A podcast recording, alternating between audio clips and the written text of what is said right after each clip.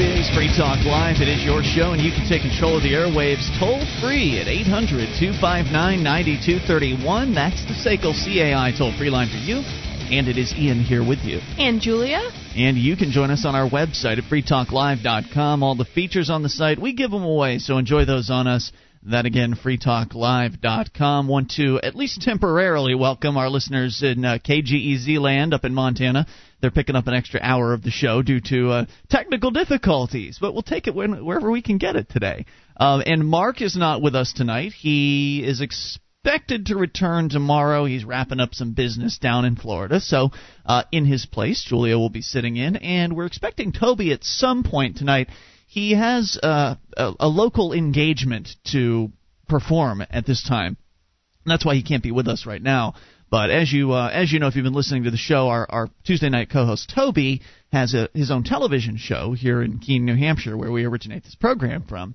And I guess normally his show is on Friday nights, but tonight they're doing a special gun control debate where he's going to be involved in that, and apparently they're getting, you know, people from different sides of the issue all together, and they're having this televised 1-hour-long debate, which I think is really cool. I think it's extra cool that people on the pro-liberty side of the fence are being, not only are they being invited to this event, but they're organizing the event.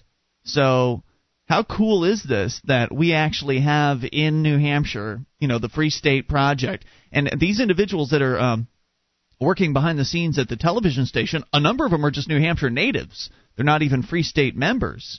I've actually been very impressed with what Toby and these college kids have been able to do on the television show. I mean, They've only had, half a year, if I'm correct, with 26 or something. Yeah, they're up to about 25 episodes, I think. So. And if you watch from the beginning, I mean, the quality has just drastically improved. Well, it's improved so much that they've taken the first 5 episodes off the internet. Really? Yeah, just because they don't want somebody accidentally seeing the first episode for the. You know, you go and you look for Free Minds TV, and you can see the episodes, by the way, at freekeen.com. But if you go and look for Free Minds TV and the first episode comes up, you might think to yourself, well, I should watch the first episode. No. Not in this case. Don't. But not that the first episode was awful. I thought they did a pretty good job back then. No, it was a good attempt, but now they look so much better. Yeah. They really have taken the ball and run with it. The show's really professional. It's a great example of just some of the activism that can be done here in New Hampshire as part of the Free State Project. And again, a lot of the guys there are New Hampshire natives, so it's evidence that the Free State movement has really activated a bunch of locals in gotten them excited about liberty again, or in the case of these guys, for the first time, because they're sort of college-age guys, and they've never had the chance to be active and excited about liberty in the past. But getting and that's going to be a critical factor to us liberty-loving people having success here in New Hampshire, because there's no way that we can take over the state, as some people have suggested. Right. It's just not possible. We have to influence others. We have to come here and be good neighbors and be persuasive, and then get other people on board with us, and then all of those individuals together will be able to make change happen. But until we can be successful at that, we're just going to be enjoying the very pretty state that we live in. It is very pretty. Which it is very pretty. But things are moving in the right direction, and the best thing is the things that we're doing here in Keene are inspiring other people around the state. I saw Dennis Goddard, who's another great activist here in New Hampshire, but he lives in the Concord area. He said that he was inspired by Mark's television show, because our co-host Mark also has a television show now. And so just the idea that, you know, it's so easy to do, it doesn't take a whole lot of effort to put one of these cable access kind of shows together. Get out there and do one yourself. So other people are getting inspired. In fact, even you've been talking about doing your own television show. Yeah, I'm not totally sure about that yet. But I like the idea of using what source of media we have here. It's really easily accessible. And a lot of people watch public access in Keene, at least. Sure. Well, I mean, there's sort of that. I mean, Keene's a smallish city. Right. At the smallest, I think, a city can get, 25,000 people. And so it still sort of has that small town sort of mentality to it, where things that are local are extra interesting to the locals. And so they sort of feed off that to an extent. I'm amazed at how many people tell me they see Mark on television at work. Really? Mm-hmm. That is the first I've heard of that, because I've heard others say they've seen the Free Minds TV guys, right, but I've not heard anybody say anything about Mark. Oh, yeah. A couple of locals that know Mark personally come in and say, hey, I saw Mark on TV last night. So very cool. Mm-hmm. So things are moving in the right direction. And I think it'd be great to have somebody like you with your own show, simply because you're female. And, you know, the fact is, people would rather watch females on television than they would want to watch males. You roll your eyes, but you know it's true. Huh? Yeah, I guess. Exactly. So that would appeal to a whole different audience than the guy TV shows would. Right. And I think that's a good thing. Yeah, I'm thinking about it. 1-800-259-9231 is the SACL-CAI toll-free line. So we like to kind of give you updates from here in New Hampshire and tell you what's going on and hopefully get you at least somewhat excited about the things that are happening here, because the level of pro-liberty activism right here in this state is unprecedented. You know, there's nothing else like it in this country, maybe even in the world. Definitely not. I don't think that there's. I think worldwide, I think New Hampshire's liberty movement is going to be, and already is, the example to look towards for everyone else. And not only do we have some awesome television and radio media related options here in Keene, New Hampshire, where we live, but also the Keene Free Press, which is published by a Free Stater, somebody who moved here about 3 years ago in order to pursue more freedom and liberty. Oh, that's got to go away. It awful definitely has presence in Keene, too. You see them all over Keene. There's lots of different places you can get that around town. I see people reading it at my work, for example. Yeah, I think they circulate 4,000 copies per month. I mean, that's not huge. It's not the New York Times, but for little old Keene, that's pretty darn good. And so I was going to say they got awarded the Best of New Hampshire Award for Best Underground Newspaper. That's very exciting. Which apparently their competition was some sort of Democratic paper.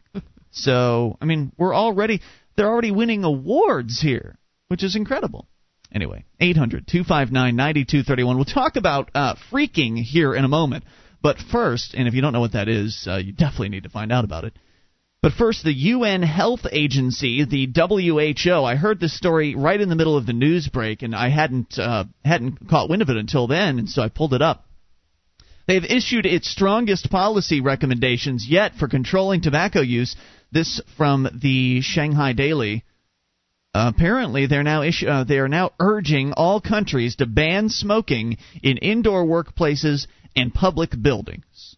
So now it's getting even more centralized. Now, what exactly is a public building? I mean, when I think public building, the only buildings I can consider public are government buildings. Everything else would be private buildings that are open to the public, but I don't imagine they think of it that way. Yeah, I mean, if they're going to ban smoking in all private workplaces, or in what they call it indoor workplaces, then wouldn't a public building wouldn't that qualify as an indoor workplace? Maybe they mean like a gym or something like that. Right, or a park or a sports stadium. Right, well, the news report that I heard during the news break said it was anything public. Well, I think that they use that term public buildings so that it's so vague so they can sort of stretch and get away with different things and sort of use it how they want to.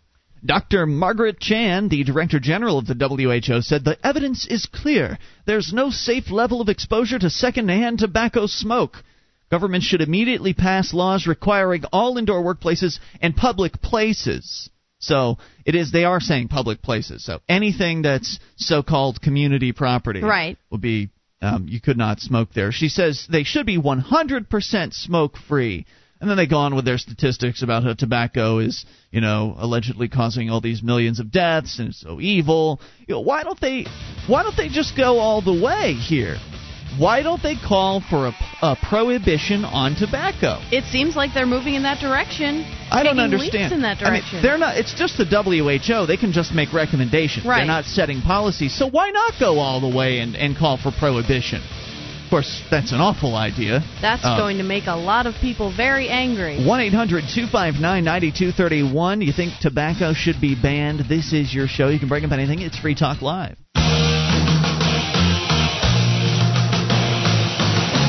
This is Free Talk Live, and it's your show. You can bring up whatever you want toll-free at 800-259-9231, the SACL-CAI toll-free line for you. It's Ian here with you. And Julia. And you can join us online at freetalklive.com. All the features on the site, we give them away, including the Shrine of Female Listeners, the dozens and dozens of ladies who've taken the time to send us their validated photo and prove they listen to the show. See what I mean? By heading over to shrine.freetalklive.com. That is shrine.freetalklive.com. And opportunistic lawyers, judges, future ex-spouses, disgruntled ex-employees, and meddling bureaucrats. These people want your money, home, and car. What have you done to protect yourself? At KeepYourAssets.net, they're experts in sheltering your wealth. So go to KeepYourAssets.net and take their Asset Protection Crash Course today. They'll show you how to keep your assets at KeepYourAssets.net. The WHO, World Health Organization, you know, they sound so official. What they are is they're just another bureaucracy. They're just an arm of the United Nations. So when you hear a report about the WHO saying something, don't accept it as fact. Don't accept it as, oh, well, the WHO said it. It's a World Health Organization. They must know something because they're the World Health Organization instead of being the California Health Organization or the New York City Health Organization. It's just another bunch of unaccountable, unelected bureaucrats. Yeah, I wouldn't believe the New York City World or Health Organization either, but...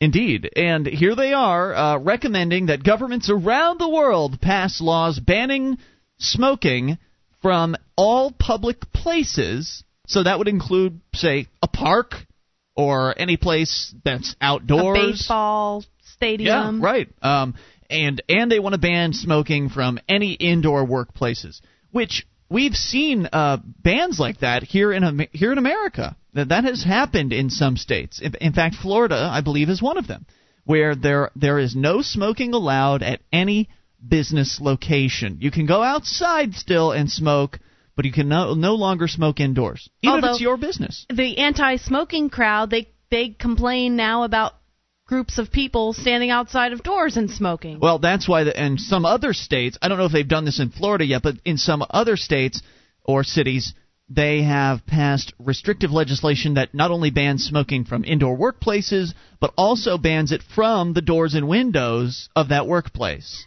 So the smokers have to go, you know, usually 25 feet away from the entrance to their business and smoke. And presumably that's even if it's in the back. I don't know. I'm not sure what all the details are. But, you know, the fact is the smoking bans continue to get more and more oppressive.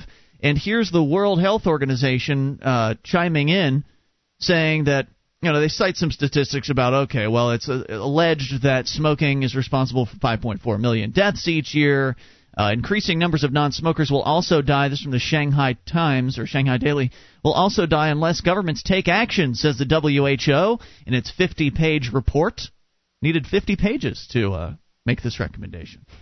It said governments of both rich and poor countries should declare all public indoor places smoke-free by passing laws and actively enforcing measures to ensure that, quote, everyone has the right to breathe clean air free from tobacco smoke. Well, so, you know, screw their property rights. I mean, who cares about all that? And who would expect the WHO as a UN centralized bureaucracy to support something like property rights, which is what this is all about? I guess what really bothers me about this, and I understand that it's just a suggestion, but what bothers me is where they could take this. Currently, our drug laws, marijuana, for example, is illegal everywhere because the UN had... 140 countries signed some sort of agreement that was that made, a UN thing? Yeah, I didn't know that. I'm pretty sure. I'm actually almost positive that the UN has some sort of agreement with 140 countries or something of that sort. That so that, for example, in Amsterdam, where it's not legal, it's just sort of been decriminalized. But technically, they can't legalize it because it would go against this agreement that the United States convinced everybody to sign. Yes. The United States or the UN? It's the United Nations, I believe, but the United States, when they really pushed hard for the war on drugs, they convinced the United Nations to get other countries to sign this agreement so that there'd be completely no drugs all over the world. Yeah, it's worked so well. Yeah, it really has, hasn't it? So here's yet another example of centralization of control. You know, the idea, again, this isn't a mandate. Not yet. The UN hasn't become that powerful yet. Right. But they'd like to. Yeah, you can better believe these bureaucrats. That's what bothers me when they pass these suggestions for worldwide tobacco bans. Well, there's some sort of level of wealth redistribution going on at the UN. I don't know a lot about the inner workings of its particular bureaucracy, but I do know that the United States government gives a lot of taxpayer dollars to the United Nations. In fact, I believe the United States is the bulk supplier of funds to the UN, and then the UN obviously decides how to spend that money. Right. So presumably there could be countries, smaller countries, that are getting essentially subsidies through the UN, through whatever programs that the UN has created. And so, you know, the idea is that, well, okay, if you don't want to ban smoking, then we're not going to allow you to take part in this wonderful program which you've been enjoying all the subsidies from for a long time. So they could use that maybe as leverage down the line to say, okay, well, looks like Madagascar has yet to ban smoking, so I guess we're going to kick them out of this wealth redistribution program. And so they might end up turning the screws, so to speak, on some of these countries if they have a screw to turn. They say that at least 200,000 workers die each year because of exposure to smoke at their offices and factories. According to the UN Labor Agency, the United States Environmental Protection Agency estimates that 3,000 deaths from lung cancer each year occur among non-smoking Americans, which doesn't necessarily mean that they're getting their lung cancer from secondhand smoke. That just means that 3,000 people die from lung cancer each year.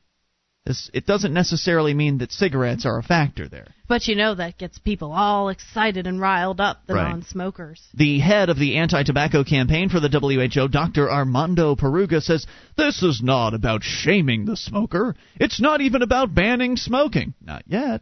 This is about society taking decisions about where to smoke and where not to smoke." But see, it's typical of a UN bureaucrat to make a statement like that, because when government does something, that's not society. No. That's the government. And the government is a group of individuals, which is what a society is. Society is one of those terms that you can define it however you want to define it in regards to, okay, well, the society here in this room is you and me, Julia.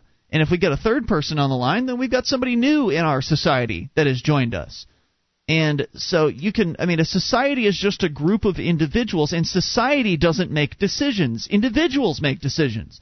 And what the WHO is talking about here is taking the decision about smoking and a workplace out of the hands of the members, of the individuals who make up that society, and putting it in the hands of unaccountable bureaucrats or awful politicians.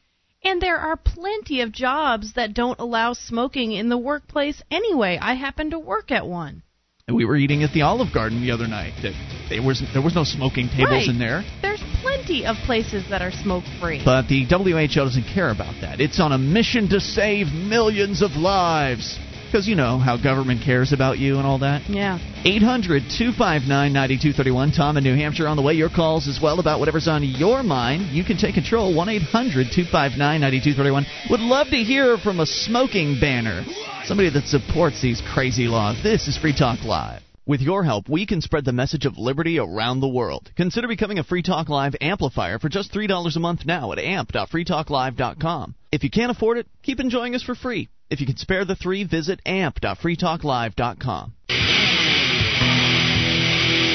This is Free Talk Live. It's your show. You bring up what you want toll-free at 800-259-9231. It is Ian here with you. And Julia. 1-800-259-9231. You can join us online at freetalklive.com. All the features on the site, we give them away, including archives, an entire year's worth of the show right there on the front page of the site for your downloading convenience. Just go and get them. They're free at freetalklive.com. And do you have a company that needs to try something new in the area of collections? SACL-CAI does collections, early outbilling, and they purchase charged-off receivables. SACL's employees are trained in resolving issues for your customers and treating them with respect. They know that not only do you want to collect your money, but you'd like to keep your clients too. SACL-CAI, check out their banner at freetalklive.com or call 800-544-6359 for SACL-CAI. That's 1-800-544-6359. As we go to the phones and to the fun, it's Daryl in Montana listening on KGEZ. Hey, Daryl. Hey, guys. How's it going? Well, what's on your mind? Oh, I think everybody should be entitled to smoke a good organic cigarette. And, you know, as far as the World Health Organization goes, you know, they've been responsible for more deaths than they have been for benefits of keeping people from getting sick from the data that I've researched. Can you give me an example of that? I mean, I believe you, but just do you have something persuasive? Well, you know, basically some of the various vaccines that they've passed out that were tainted with bad blood because of the Bayer Corporation and things like that. You know, thousands of people have died and have acquired AIDS and all kinds of other nasty viruses. Oh, and let me guess. Thousands of people died and no bureaucrats were held accountable. No, of course not. Typical. Well, you know, I find it interesting that, you know, the planet seems to almost be spinning off its axis. All these so-called politicians that are supposed to uphold the Constitution, I bet you 90% of them can't spell it, and they probably don't even know where to look it up. But the document in itself is fairly simple. It's all of the, you know, the people since about, I'd say that early 1800s forward, all the carpetbaggers and all those guys that got in there and basically stole the principles and you know, perverted everything to be about the dollar and taxes and wages and class and all this. So it's really hard to educate people when they don't look at history from a perspective of having any knowledge of it. Well, sure. I mean, it was like last night we had Gardner Goldsmith on the show, and I was caught flat-footed when someone called in was talking about Nelson Mandela and things like that. I had to I'm honest. I don't know a lot about the history of the world. I went to government school, and that's the reason why, you know. They're barely even effective at teaching U.S. history. They're warped sort of version of U.S. history, let alone anything in the world. That's the unfortunate part. What did you say? They said they keep rewriting history. Yeah. It's like go ahead. I was going to say it's a shame, too, because when I was in school, government school, I hated history. I thought it was really boring, and it was just always right out of the book. But when I hear Gardner Goldsmith, for example, speak, I like what he has to say. I find it a little more interesting than I did when I was in high school. Well, yeah, that's true. You know, the biggest problem with history is that, you know, everybody that doesn't know what it is doesn't have, you know, a viewpoint on how it's different, how it's being taught differently. Sure. That's the frustrating part. Right, and government has an incentive to teach a version of history that's favorable to government. Well, it's like the argument about religion and Darwinism. No one's ever proved Darwin to be right. I mean, it's a theory. And no one's ever proved religion to be right either, by the way. Well, that's true. You know, so here we have these two polar opposites, you know, arguing over, you know, who controls the social view of society. I think that, yeah, and I think it's just a silly argument. I personally would just rather stay out of it, but yet inevitably they're going to continue to debate it till I think time immemorial. As far as smoking goes, you know, I've smoked since I was like 15. My dad smoked, I smoked, you know, but I've been smoking organic tobacco for a long time. I smoke a lot less. I've tried to quit, and every time I try to quit, I gain about 40 pounds, and I'm constantly sick. Wow. So, you know, to me, you know, if you want to deworm a donkey or a mule or a horse, give them a cigar. You know, I mean, come on, you know, these remedies have been around for a long time. You get a spider bite or a snake bite, you chew on some tobacco and, you know, make a little pad and put it on there, and pretty soon the poisons go away. And what now as a tobacco smoker, right. Are there any sort of bans up there in Montana as far as cigarettes? Yeah, in some of the bars you can't smoke anymore. But wait, is it legislated or is it? Yeah, it's actually the law. Ew. I'm sorry to hear that. Why, as a tobacco smoker, why are cigarette smokers so? Why are they such pushovers? Why do they allow this to happen? Why? It's not so much. I don't think it's that we're pushovers. It's just that, you know, everybody. If you look at society as a whole, everyone's trying to base their perception of the reality based on their moral truth, right? You're going to have to run that by me again. Everyone's trying to base their perception of their reality on their own moral truth. Okay. So if they morally were raised, like my mom was a vegetarian. I tried it for about 4 years. I couldn't eat enough protein to stay functional. So, you know, you have this moral value. Well, smoking's bad. It causes this and that. When I go out in public, you know, if I'm in a facility or a place where it says no smoking, I don't light up. Mm-hmm. I'm respectful of other individuals.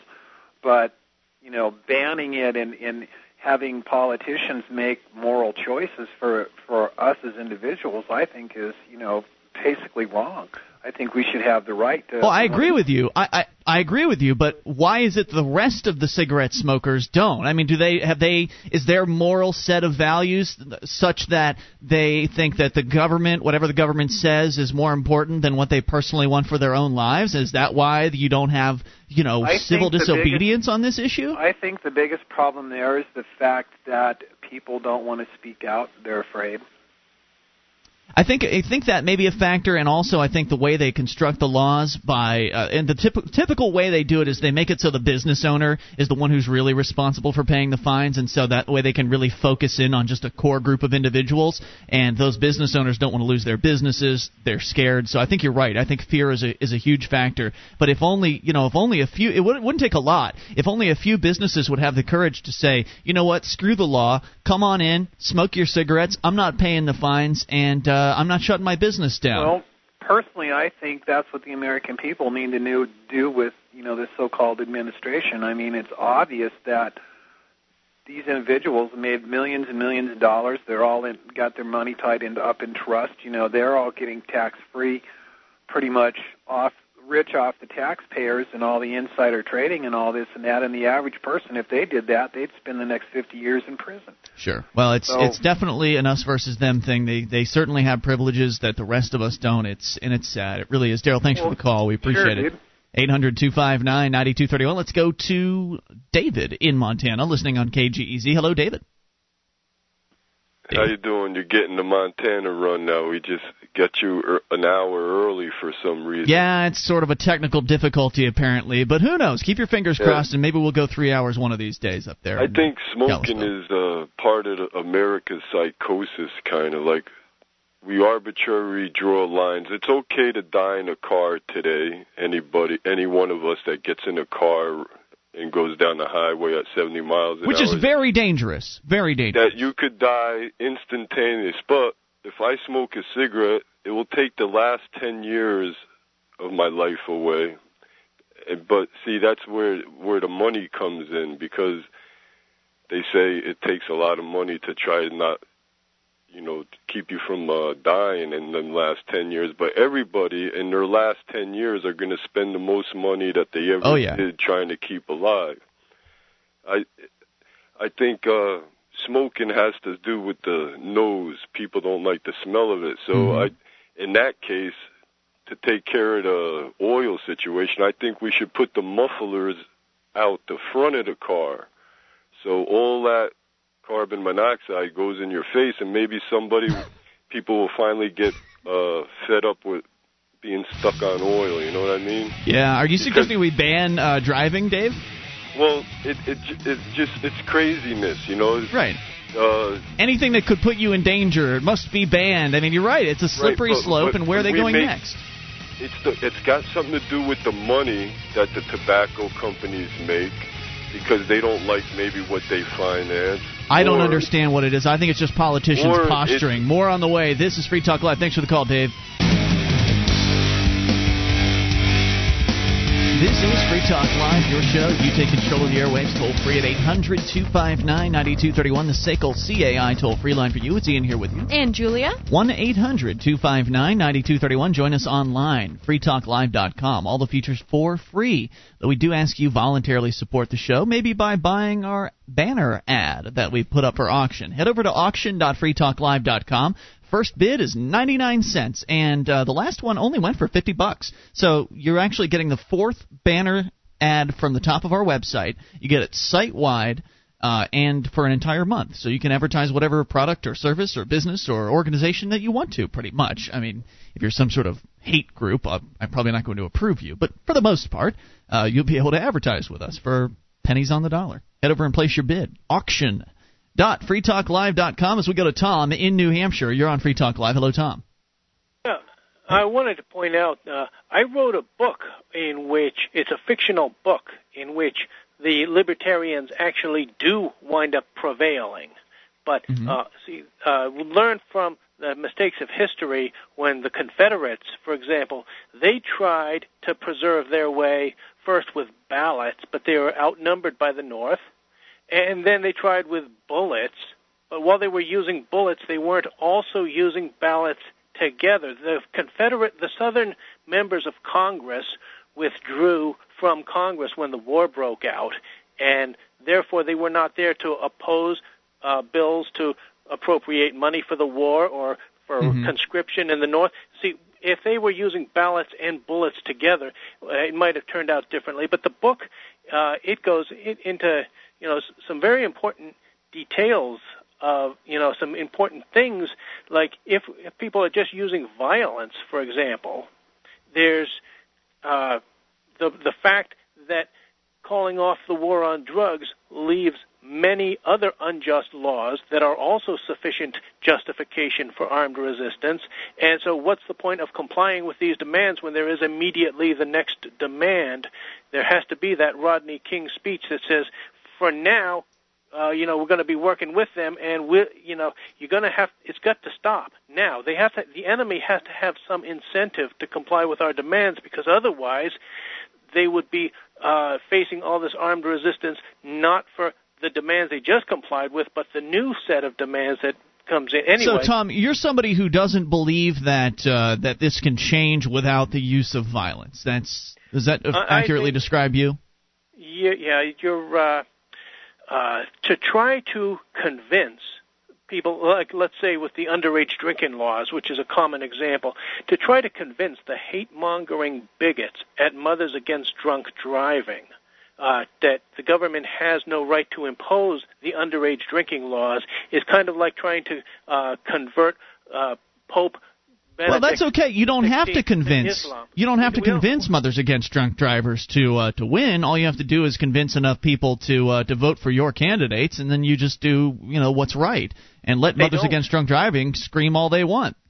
But you can't convince the vast majority, because the vast majority. See, this is one thing that the libertarians forget. When we're talking to each other, we're very reasonable, and we forget how unreasonable the rest of the people are. Let me point out real quickly where you get your dead cops, and that's on the Officer Down Memorial page. The latest news, this one drives off the road and splattered into a tree. Well, that doesn't sound like Operation USA Freedom to me. That one was gunned down by a bank robber. Well, that doesn't sound like legitimately fighting back against unjust laws. This one got killed trying to bust a 15-year-old boy on a curfew violation. Aha! And the beautiful thing about it is, the thing we've got to do is stop dumbing down our message when we're talking to the ignorant masses, okay? Because no matter how well they can come up with their idiotic objections, the cop is still dead. And so we don't have to wait until they're good and ready to understand, to shut off their idiot switch and start understanding when they say... Well, first of all, Tom, you sound like a pretty principled libertarian and everything. I just have a fundamental disagreement with you on, the utilization of violence to achieve the ends that we're all looking for, and that is freedom and liberty and drastically reducing or eliminating the size of the state.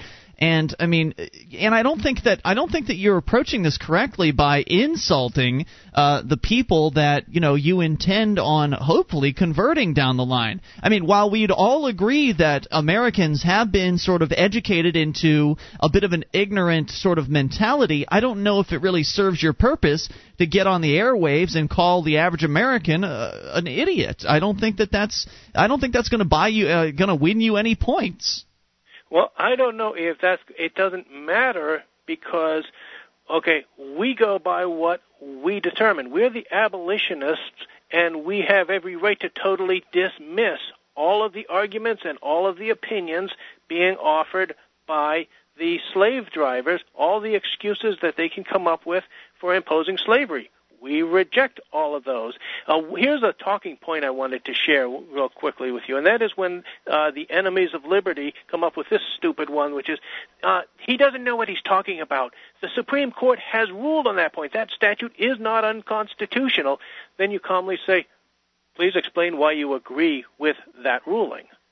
And you watch them stump, huh? You mean I have a choice? You mean, and yeah, you're referring to the mentality that people sort of look to the government for guidance on what's right and what's wrong, and that's certainly a mistake. And I hope that we can break people of that habit. But I think that you really need to take another look at your tactics. You know, calling people stupid and openly advocating violence is I think a mistake. I didn't advocate violence, now did I? I'm just talking about, you look at the Officer Down Memorial page and you see the violence that has happened, and you say that the cop deserved, or whatever, you know, that it was the libertarian principle that the right of defense extends to defense against aggressive acts of government covers this particular situation. You know, right, so you're somebody – I understand. You're not actually coming right out and saying it, but you're sort of beating around the bush, Tom. And I nailed you down on it yesterday. You're saying that if a cop comes and tries to arrest somebody for something that should not be illegal, say possession of marijuana, that you're saying it's in that individual is fully within their rights to shoot and kill that police officer. Absolutely, and the well, that's where we're going to have a serious disagreement. I mean, I understand that the force of the state is really something that we don't want. We'd like it to go away, but by killing cops, Tom, you're just going to galvanize the people against you. Those, you know, the ignorant masses that you talk about, they're just going to hate you even more for killing what they perceive to be their heroes, and the cops are going to come after you with a serious vengeance. You're not going to live through that occasion. That's right. It does happen, though, where freedom fighters do make the supreme sacrifice to fight back against the But we don't have to sacrifice lives. I mean, I understand you're holding this up as the ultimate sacrifice, and I say it's a waste of a life, personally. We don't have to sacrifice ourselves to win. We can go ahead and just do civil disobedience and have our activists be arrested, where they can go and sit in a jail cell as we bring attention to the case, as we publicize what happened to them, as we've done with Lauren Canario, as we've done with Russell Canning, these two great nonviolent civil disobedience activists who then inevitably get out of jail earlier than they should have in some cases, and they can go right back out to being civilly disobedient and being great activists. Your tactic takes all that away. Your tactic is exterminating our ranks, Tom. It's dangerous. It's self-destructive. That's your opinion. And here's my final question for you, Tom. If you are such an advocate of things, why aren't you out there taking the lead? Why aren't you out there, you know, bumping off the cops left and right if it's the right thing to do? That's why I don't advocate it, is because I'm too pusillanimous to do that. Okay? There's one you can look up. Some people, I think I stumped them. They got to look up, okay, pusillanimous. There's two L's in it. Okay? Thanks for the call, Tom. 800-259-9231. Julia sort of sat through that call. Did you have any thoughts? Well, back to the idiot thing, I got to say I agree with you as far as it being tactless to call everybody idiots, because I was one of those idiots a few years ago. Well, I think there's a subtle difference between ignorance and idiocy. It wasn't that I was stupid. It was just that I had never come across the message before. I've never been given an opportunity to take it all in. So once I did, I picked it up pretty quickly, and it makes a lot of sense to me now. But I wouldn't say I was an idiot back then. I was just not educated. Exactly. And that's the way the majority of America is. And they all go to government schools, so it makes sense. Exactly. So people, I think it's really important to understand that Americans, by the masses of Americans, would indeed qualify as ignorant of liberty and freedom. But that doesn't mean that they're stupid. They could be very, very capable and very, very intelligent in certain areas. For instance, you know, I'm completely ignorant of how to fix a car. I don't know how to fix my house. I have to hire people to do these things when it comes to that sort of thing. But I know a lot about freedom and liberty, and I know a lot about, you know, computers. But I'm ignorant about a whole bunch of other things. Fishing, hunting. I don't know anything about those things. But others are experts in those areas. So people aren't stupid. They're just ignorant about freedom. Hour number 2 is coming up. This is Free Talk Live. Our archives, website, and podcast will continue to stay free. But if you think other people deserve to hear this show, consider becoming a Free Talk Live amplifier for just $3 a month at amp.freetalklive.com. Help free some minds. Visit amp.freetalklive.com. This is Free Talk Live. It's your show. We're launching into hour number 2, and you can take control of the airwaves toll-free at 800-259-9231. That is the SACL-CAI toll-free line for you, and it's Ian here with you. And Julia. And you can join us online at freetalklive.com. All the features on the site, we give them away, so enjoy those on us. You know those other radio talk show hosts, they want to charge you $5, $6, $7 a month for their websites. We do it for free, so enjoy it at freetalklive.com. In fact, some might argue that we have more content for free on our site than many of those other sites charge you for. So enjoy. freetalklive.com. We roll right into the phones and talk to Bill in Oklahoma. You're on Free Talk Live. Hey, Bill. Hey, how you doing? Great. Thank you for taking my call. You were asking why people in general just roll over and take it when it comes to legislation of, like, tobacco products, for instance. Right, because it would be so easy to be civilly disobedient on that issue. Well, I got a perfect antidote for that. I come from California originally, and I come from a blended family, and one of my dad's many ex-wives was a bartender or a bar owner in California. Mm-hmm. And, of course, in California has one of the strictest anti-tobacco legislation on the record, where you know, everybody has to go outside to smoke, blah, blah, blah, blah, right.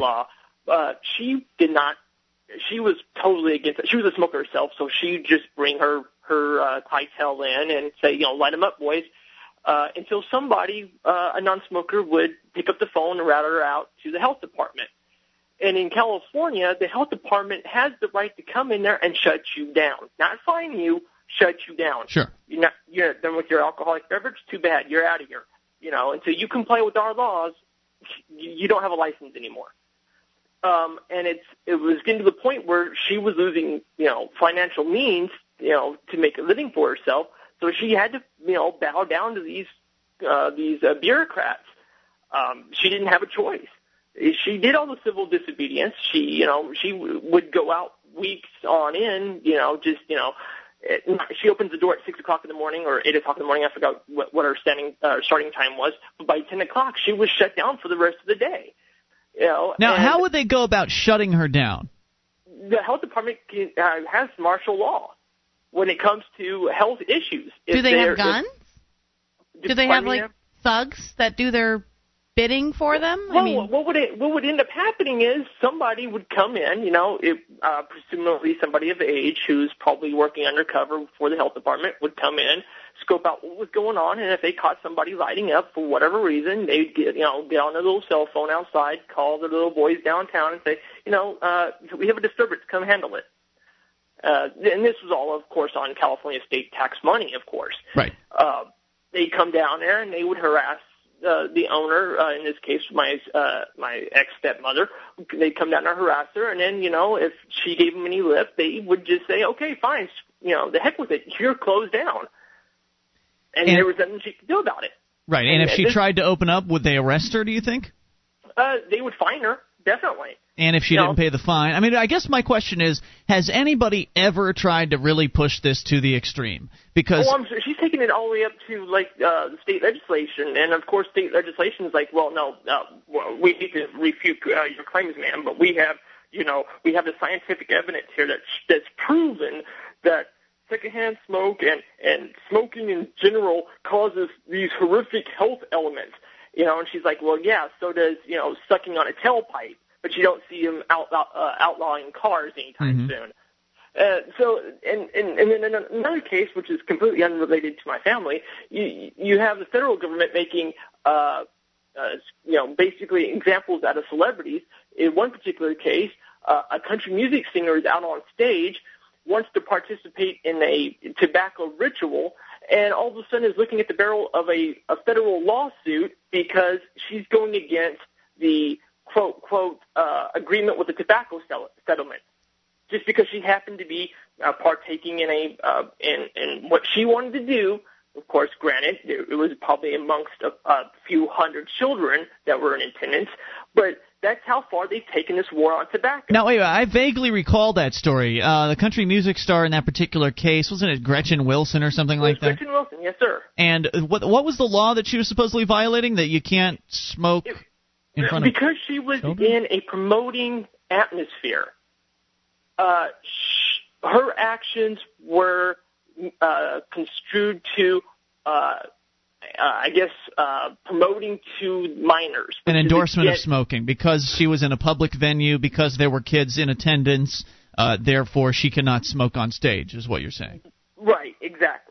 Of course, you know, after she got done kissing a few babies, signing a few autographs, they ultimately dropped the charge. Mm. But that's how far they're willing to take this madness. You're right. It is madness, and really, I mean, this just goes to show how far down the road towards totalitarianism we've come in this country, in that people are so scared. Business owners, like, was it your, I missed it, was your aunt? It was my stepmother. Your stepmother. Business owners like your stepmother, they want to disobey. They want to stand up for their beliefs, but they understand that the men with guns are going to come in eventually and forcibly shut their business down as a result of them being civilly disobedient, and they don't want to lose their livelihood, and they can't keep just doing business, because inevitably, even if she were to just fly right in the face of the cops and say, you know what, fine me all you want, I'm not paying your fines, I'm not shutting down my business, eventually they could just send out a goon squad to kick in her door and arrest her,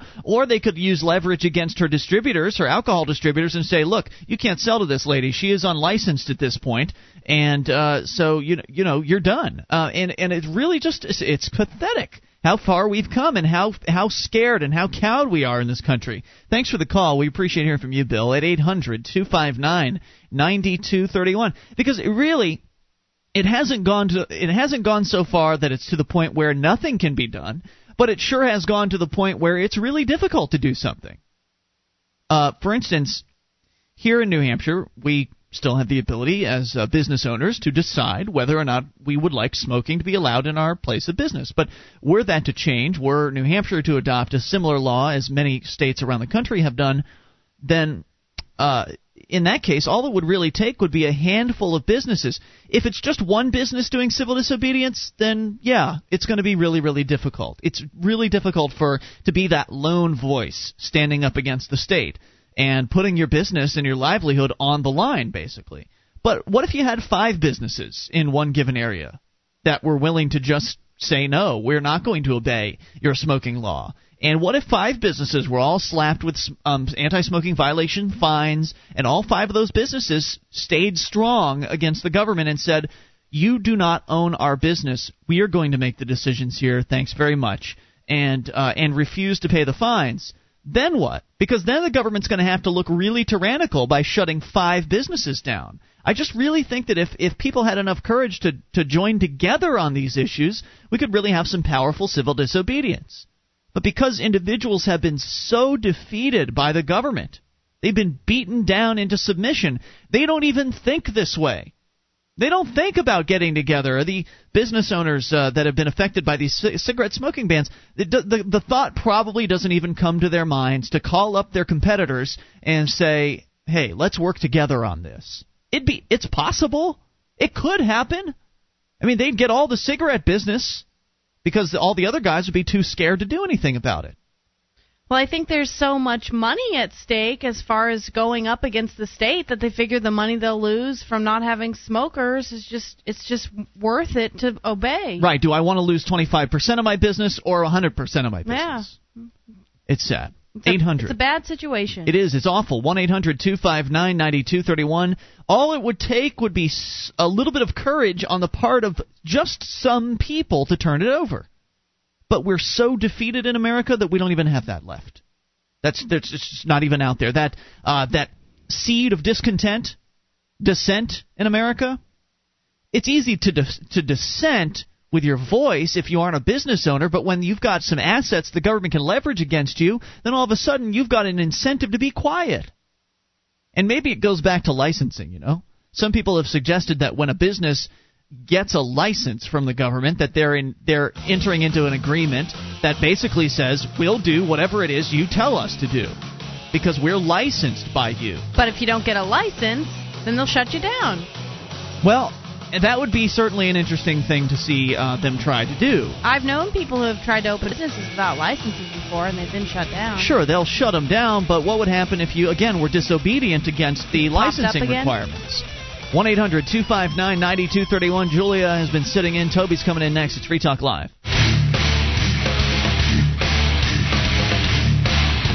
This is Free Talk Live. It's your show, and you can take control of the airwaves toll-free at 800-259-9231. That's the SACL-CAI toll-free line for you. And it's Ian here with you. And Julia. And Toby. And Julia sticking around with us a little bit longer than we'd originally expected. By popular demand, she has decided to stay on for a little while. Normally, normally you take a nap during the weekday shows, right? And so you are filling in so nicely for Mark earlier this hour, and I guess you just aren't tired enough to leave yet. So welcome you're certainly welcome to stay on board here.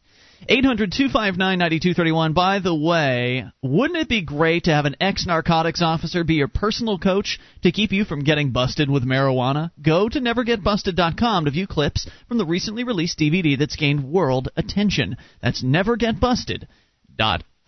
Let's continue with the phone calls here as Toby joining us. And I want you to give us the recap here in a little while, Toby, of what you did tonight, because I thought it was pretty cool with the gun control debate that you were taking part in.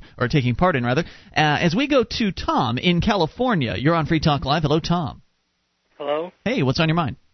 Yeah, I just want to talk about science. Science, Yeah, yeah, it was about the evolution on the show when Mark commented on that. Yes.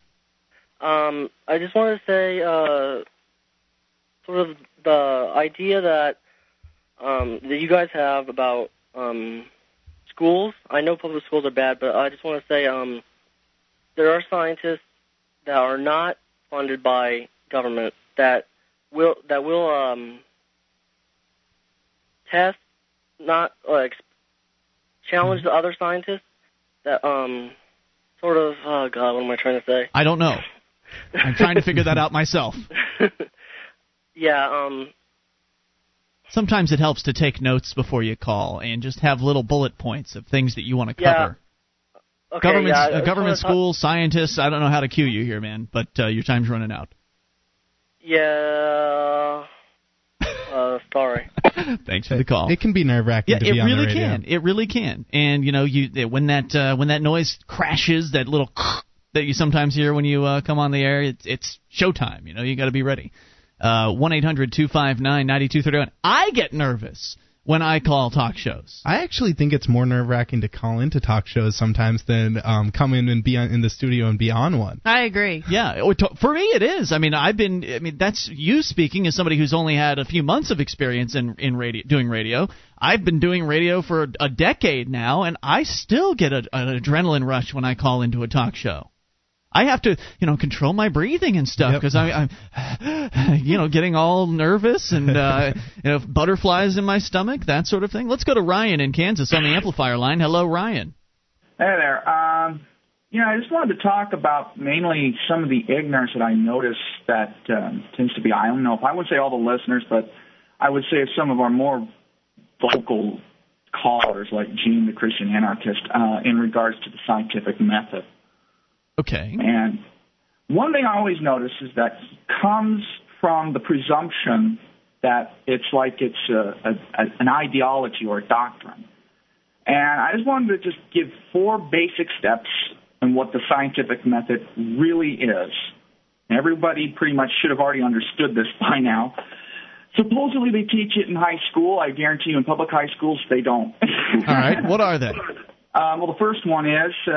everything starts from observation. I see something. So we see something, we observe the phenomenon. Mm-hmm.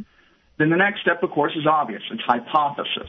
We come up with postulations. We argue about if those postulations are true or not. An attempted explanation for what you observed. Yeah, it's not just like something that's a description. There is a book's going to do. That's part of the step. Just a quick question. Are you on a voice over IP line? Yes, unfortunately. Okay. You bombed out there for a moment. But, okay, so step number one is observation. Step number two, hypothesis. And you argue about what is a robust or vigorous hypothesis. Mm-hmm. So you want to know if it's testable, if it actually tests for some kind of meaningful information, like it predicts something. And then, of course, if it's even testable at all. You can't have something like what you traditionally see in conspiracy theories, basically a whole bunch of very nice arguments, but there's no way to verify them. Okay. So that's one thing. Another thing you need to have is verification or falsification. That's kind of philosophical, but I'll just say falsification for the sake of this, which is a great example of falsification is all swans are white. Well, all it takes is one non-white swan to make that argument wrong. So if your argument has that possibility, it's a good argument, even if it might turn out to be wrong. It can be tested scientifically. Then we go on to actually testing the hypothesis. And if it falls through, we got like lots of analysis, like mathematical statistical analysis, which takes forever to talk about, so I'm not going to. Mm-hmm. And we see if it's consistent. But we don't just do one test. Sometimes we do many tests. Right, like they need to be duplicated, which is something that really bothers me when the news media reports on some new scientific study that's only been done once. That is one of the biggest problems in today is that the media has hijacked studies. And the funny thing is, when I read a general study, I look for something called the p-value. And p-value means how well is it going to be from chance. So if it's like 0.05, it means it's got a 5% chance of just being purely coincidental. Mm-hmm. In some cases, it's much lower than that. It's like 0.002% due to chance. Right. I saw go ahead. Yeah, the thing is those the media goes off and says this study is definitive, and that's not the way the scientific process goes. Now, the media does a good job of covering their butts. They always use words like may, and so they just report on the study as though it means something, when in fact they're very careful about using allegedly and may. You'll see the word may all throughout reports on scientific studies. So there was a story recently from, I think, Great Britain, where some study revealed that drinking soda may destroy your DNA from the inside. Now, it wasn't duplicated. Yes. See, the thing is, with those kind of studies, is that they are basically correlation analysis, for lack of a better word. They find an interesting correlation. It's just kind of like in a cursory examination, and then we can go do more studies. And then, of course, that gets us the fourth step, which is we keep finding out more details about the phenomenon. So we can go all the way back to step one, and we go right back to step two if we find out that some of the parts of the theory is wrong. Like, for example, general relativity and even special relativity, if you want to talk about big theories today, which are pretty rock solid, still can't explain gravitation at very small scales. It goes into what they call a singularity, which means it's an infinitely massive numerical value comes out, and we're like, that shouldn't happen, but nonetheless, it happens. I'm glad there are science people out there doing these sorts of things. Yes, me too. Big, grand research. And I'll truncate that also in like secondhand smoke, which has been talked about here in public smoking. Right. Is that, there are some indications that what they call less than incidental exposure does indeed correlate with stroke, heart disease, and even cancer. But we're talking about literally being exposed to the same concentration for a very long time. Right, like being a bartender or something like that. You're absolutely right. You bring up some important issues, and thank you for the call. We appreciate hearing from you at 800-259-9231. And let's see here. We can talk science. We can talk issues, whatever's on your mind, if you make the call at 800-259-9231, the SACL-CAI toll-free line. Wayne in Montana, Billy in Alabama, your calls about anything. And ladies, you come first if you make the call. This is Free Talk Live.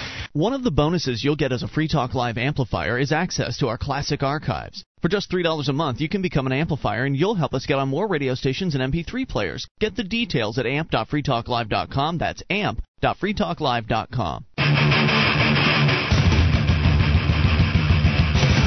This is Free Talk Live, your show. You take control of the airwaves toll-free at 800-259-9231. That's the SACL-CAI toll-free line for you.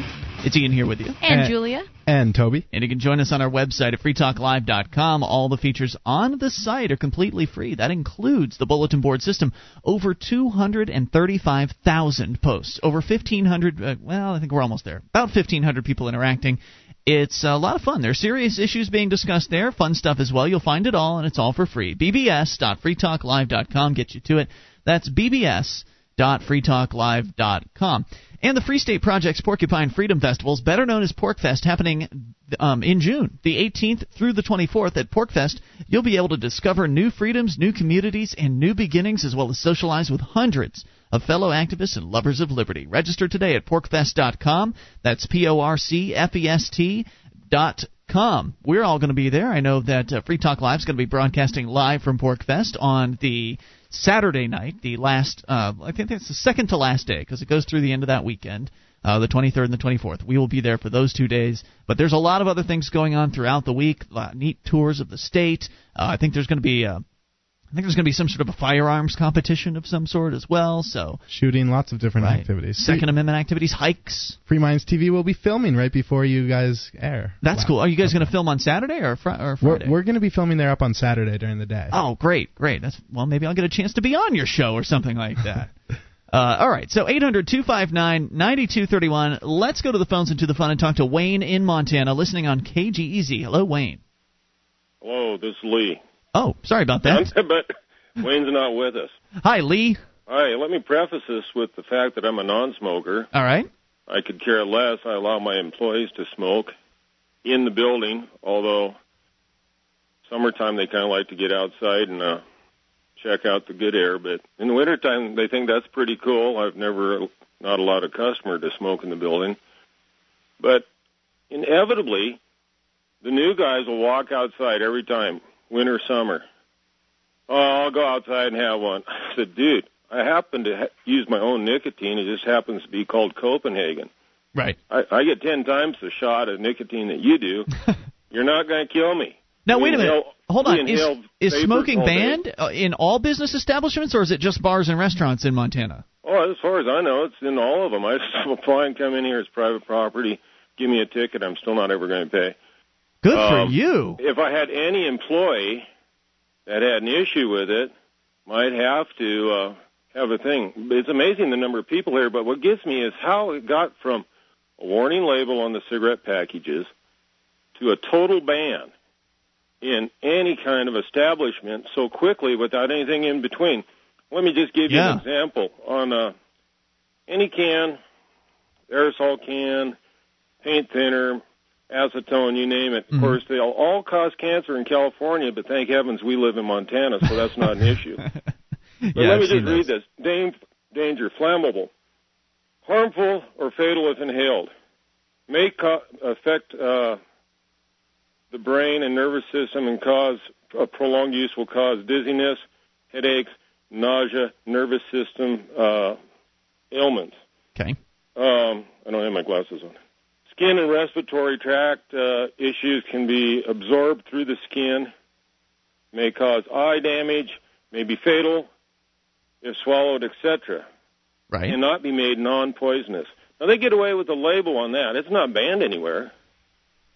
Sure. I mean, that's dangerous. That's a dangerous product. You can send your kid in third grade down to the hardware store and buy this over the counter. I know this for a fact, because I was buying some, and there's this kid in front of me, and the lady asked me if we were together. I said, no, right. I don't know this kid.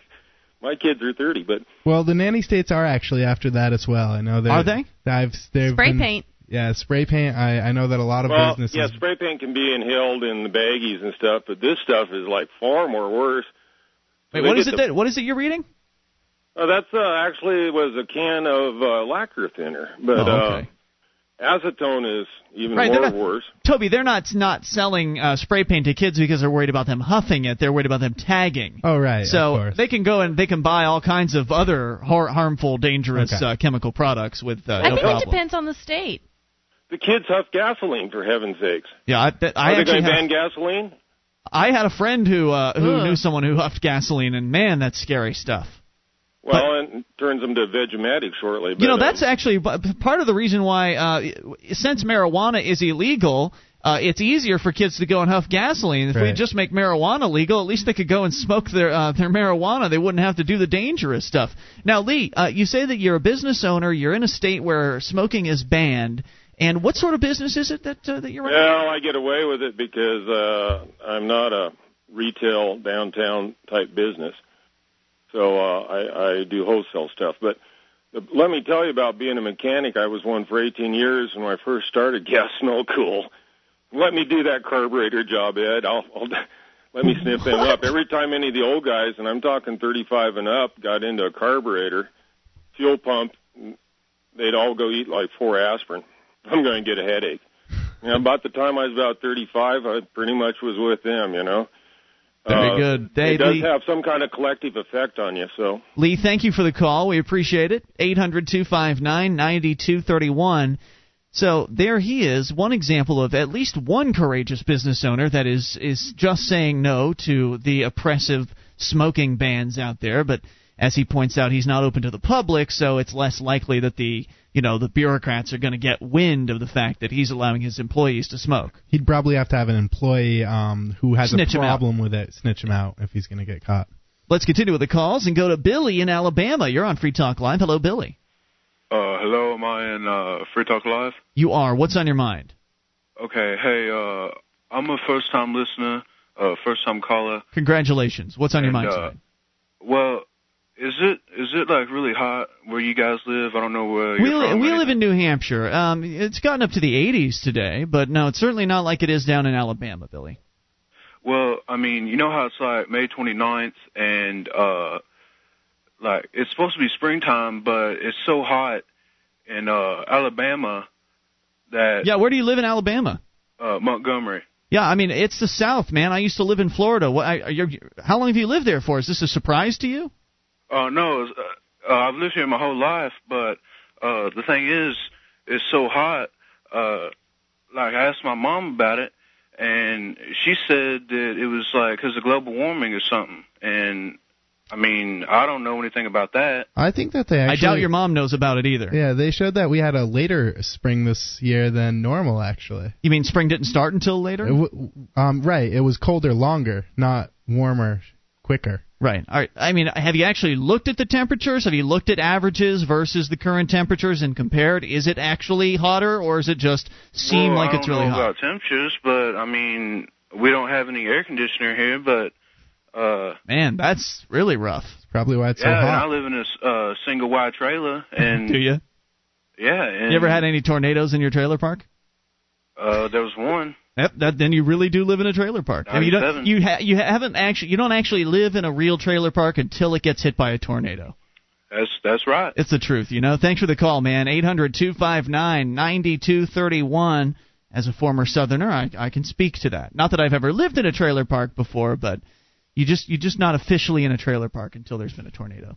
Let's continue with the calls. It's Paul in Maryland on the amplifier line. Hello, Paul. Hello, guys. How you doing? What's on your mind? Hey, I'm going to try to make this real quick because I got a lot to cover. I called in a couple of days ago and we were talking about the Constitution, and I re-listened to what you were saying, and Ian, what I'm about to say is I'm not really trying to piss you off, okay, or I'm trying to insult you, but are you familiar with different types of contracts? Meaning, there's only two types of contracts. You have a unilateral and a bilateral. Are you familiar with those? No, not really. Can you educate me? Because I'm sure a lot of people listening aren't either. Okay, a unilateral contract, like a unicycle, only one party has to adhere to it. When you have a bilateral contract, both parties have to adhere to it. And the perfect example of these two contracts, one is insurances, and the other one is purchase of your home. Okay, I want to try to understand this a little bit more, so if you can hang on, I'll bring you back. 800-259-9231. Purchase of insurance. He's calling that a unilateral contract. We'll find out what that means exactly. And your calls about whatever's on your mind, if you make them, at 800-259-9231. This is Free Talk Live.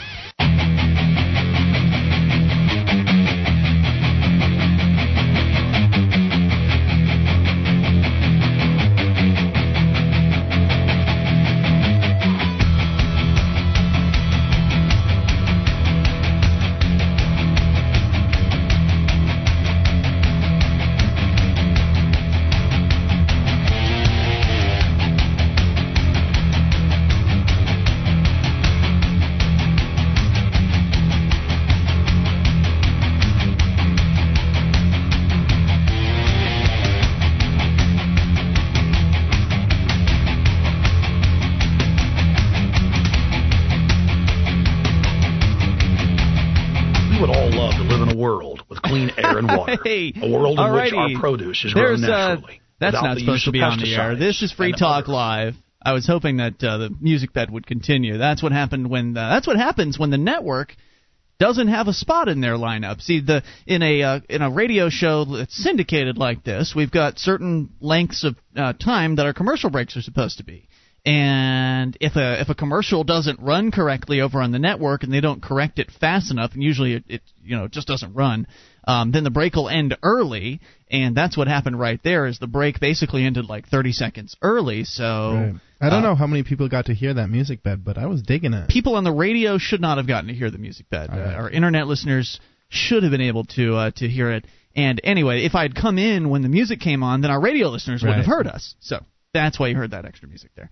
Anyway, it's Free Talk Live, and it's Ian here with you. And Julia. And Toby. And our number is 800-259-9231. That is a SACL-CAI toll-free line for you, 1-800-259-9231. And join us online, freetalklive.com. All the features are there for you, for the taking, for free. And that includes all kinds of neat things like live streams, the broadband version of the show, and a dial-up version waiting for you for free at freetalklive.com. Let's go back to the phones and back to Paul in Maryland. Now, Paul, you're on the amplifier line. You were explaining to us that there are two different types of contracts. As I recall, it was unilateral and bilateral, correct?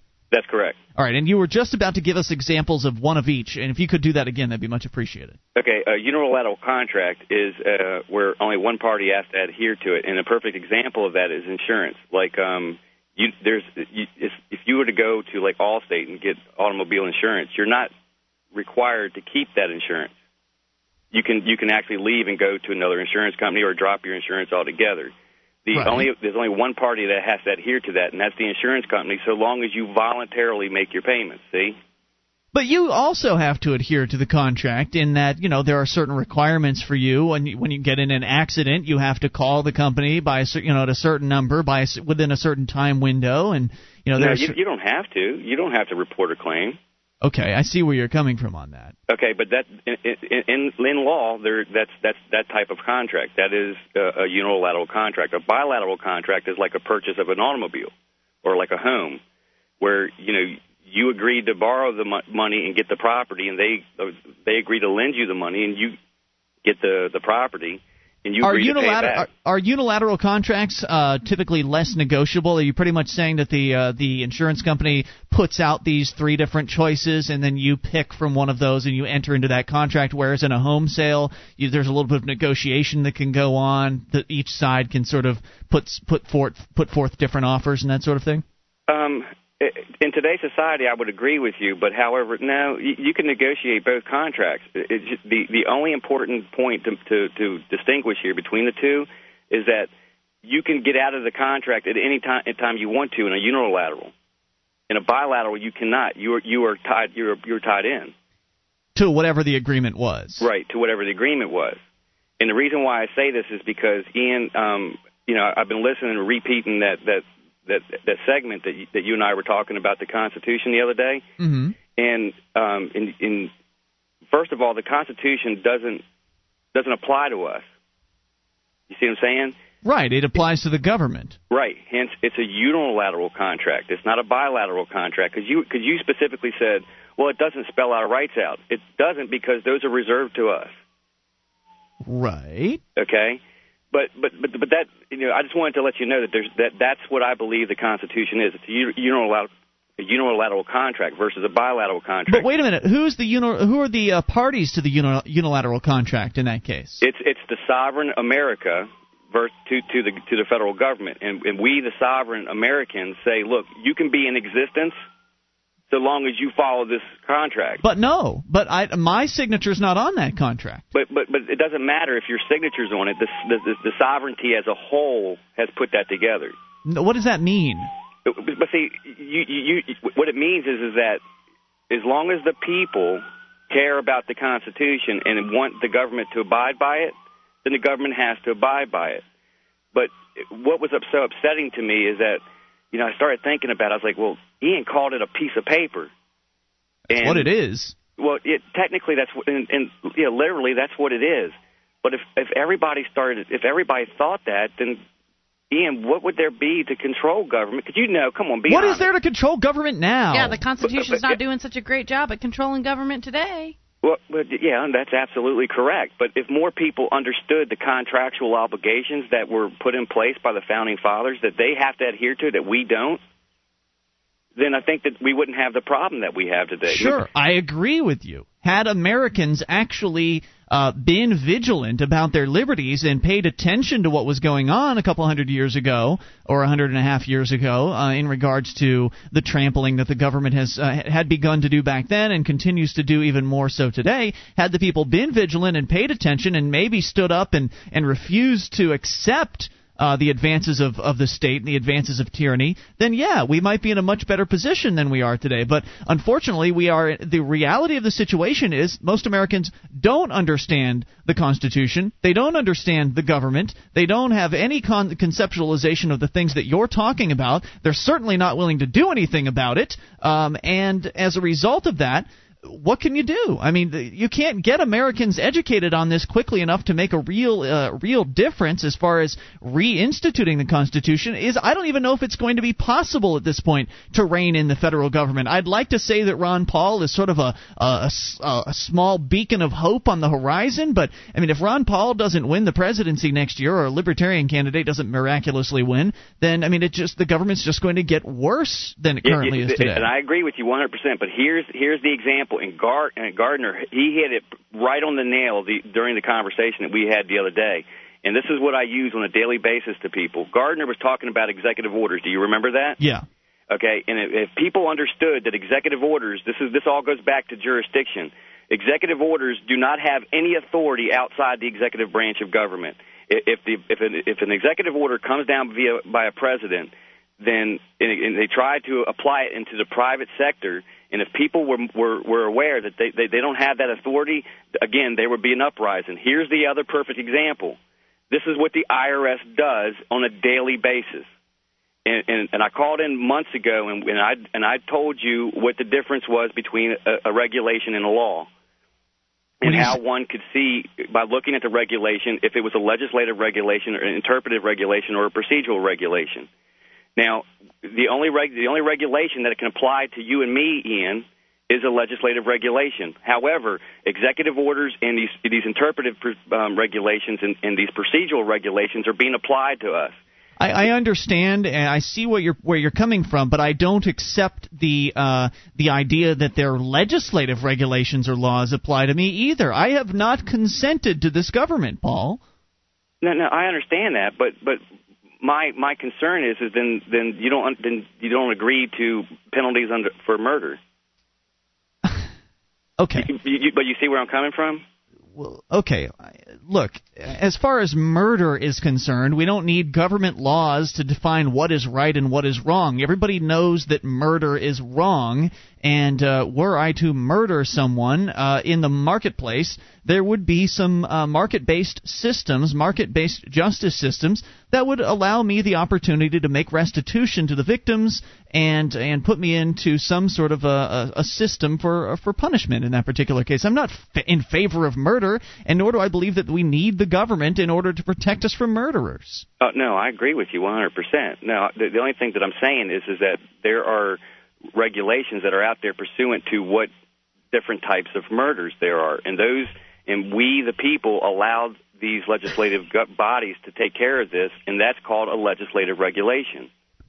Well, again, we, the people, haven't done anything. The government was created by, if you believe in the government was created by a bunch of men sitting around in the 1700s, and they wrote some stuff down on a piece of paper, and they put their signatures on it, and then they hired a bunch of bureaucrats at some point, and the bureaucrats got all, officious and started writing their own regulations, and the government got more and more out of control. But I was not party to all this, and nor was anybody else that's in this room right now.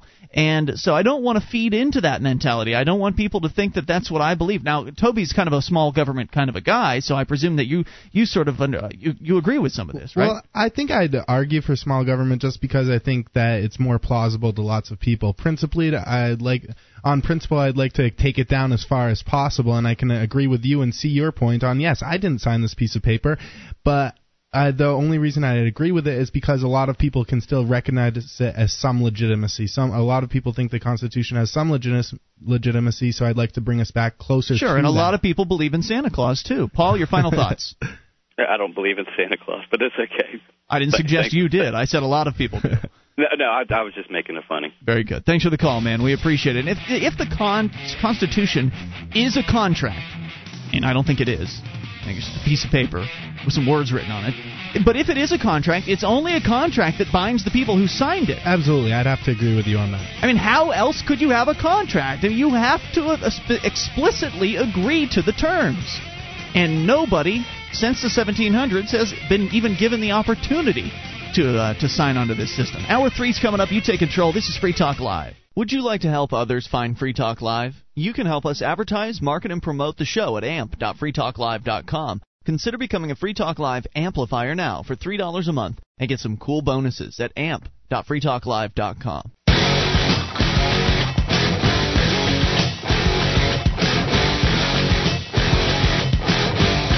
Free Talk Live is your show. You can bring up anything. Toll free. 800-259-9231 is the SACL-CAI toll-free line. It's Ian here with you. And Julia. And Toby. And you can join us online at freetalklive.com. All the features on the site are completely free, so enjoy those on us. That again, freetalklive.com. Rolling right into the phone calls here in hour number 3, starting things out with Pam in Montana. Ladies first, listening on KGEZ. Hi, Pam. Hello. How are you guys today? Great. What's on your mind? Well, you know, I've been listening to you guys for a long time. Super. And you know I'm, anyway, but do you guys not really totally understand the Constitution? What? I'm not sure what you mean by that. Well, okay, you know, you just said you didn't sign the contract. That's correct. Okay, I understand that, but the Constitution is probably the most document that gives us the most freedoms. No. Document that's ever been created. Hold on a second. Documents cannot, by their nature, give you freedoms. How is it that a bunch of men sitting around in a room writing words down on paper can grant you, another person, a woman, freedoms? How can that be possible? Constitutions don't give freedoms. What the Constitution does is it outlines the freedoms that the government is to respect. The government is not to violate those freedoms. That's what the purpose of the Bill of Rights and the Constitution are. And the Constitution is. So, I mean, what does the Constitution stand for? What is the government supposed to do as the Constitution? There's only a few things that they're supposed to be doing. That's correct. They are not supposed to be paying all this darn money they're paying out everywhere else on anything. And it's kind of like people in America have gotten so used to being rewarded for being either poor or being whatever, but they should start taking care of themselves. And absolutely. I get really tired of everybody going to get government help for everything. The government's going to take care of me. Excuse me, the government is not supposed to take care of you. Nope. You are supposed to take care of yourself. So the government is overstepped its bounds by leaps and bounds for the last, 100 years? More than that, all the way back to the Civil War and before that. Well, the Civil War was I could go into a lot of things, but what does the Constitution say in the beginning? It's we, the people of the United States, in order to form a more perfect union, establish justice. There's so many things that the Constitution, if you just look at it at when was the last time you read it? I read The Good to be King by Michael Badnarik, which is basically a book that sort of dissects the Constitution. It essentially has the Constitution in it, and it goes into detail on what each section is all about and the intentions behind it. So it's probably been a couple years. Well, yeah, and it is a good document, whatever you want to say. I know you and I did not sign this document, but I think as a people of the United States that we should make our government enforce this document. I mean, I'm getting really, you know, how do you propose to do that? Honey, we have the power. And I don't understand why people aren't more awake, more aware of what is going on. Start reading things. I mean, you listen to Genesis Network. You listen to Jack Blood. You listen to Alex Jones. Listen to those shows. I don't. Sorry. Well, excuse me. There's so many good things that they both have brought out that the people of America should understand what's going on. And I was so mad at you guys coming home about 2 months ago when you were talking about illegal immigration. Oh, yeah? Illegal. That's illegal. It's not immigrants. Yes, my parents... 3 generations back, immigrated to the United States. Mm-hmm. Okay, the problem is If they don't close our borders, protect us, how are they going to do this? Where in the Constitution does it say to do that? What? Where in the Constitution does it say to do that? You're coming out here saying we need to only do what the Constitution says. In the Constitution, it says to protect our borders. No, I don't think it does. Article 4, Section 4. Article 4, Section 4. You know what?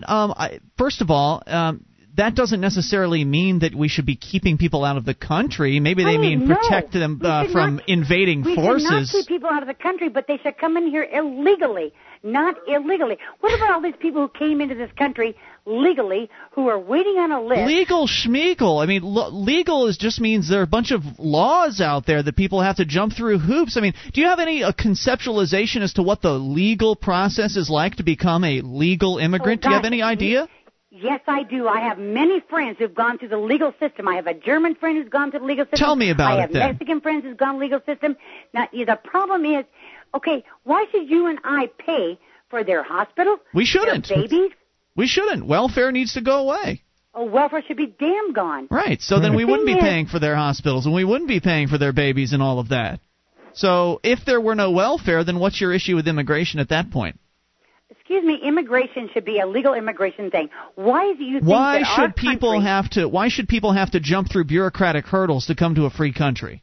Excuse me, if you want to go to England, do you have to go through the legal process? I don't want my country to be like England. We got away from England. We fought a war to get away from England. I don't want to be like England. Do you? Heavens no. Okay, then. So that's not a very good example. Next one. Okay, that's why we left England, to be a free state. But that doesn't mean we allow every person from every darn country to come in. So why not? Only some of us can be free, but so if we're already here, some of us can be free, but everybody else, they shouldn't be able to come here and try to be free?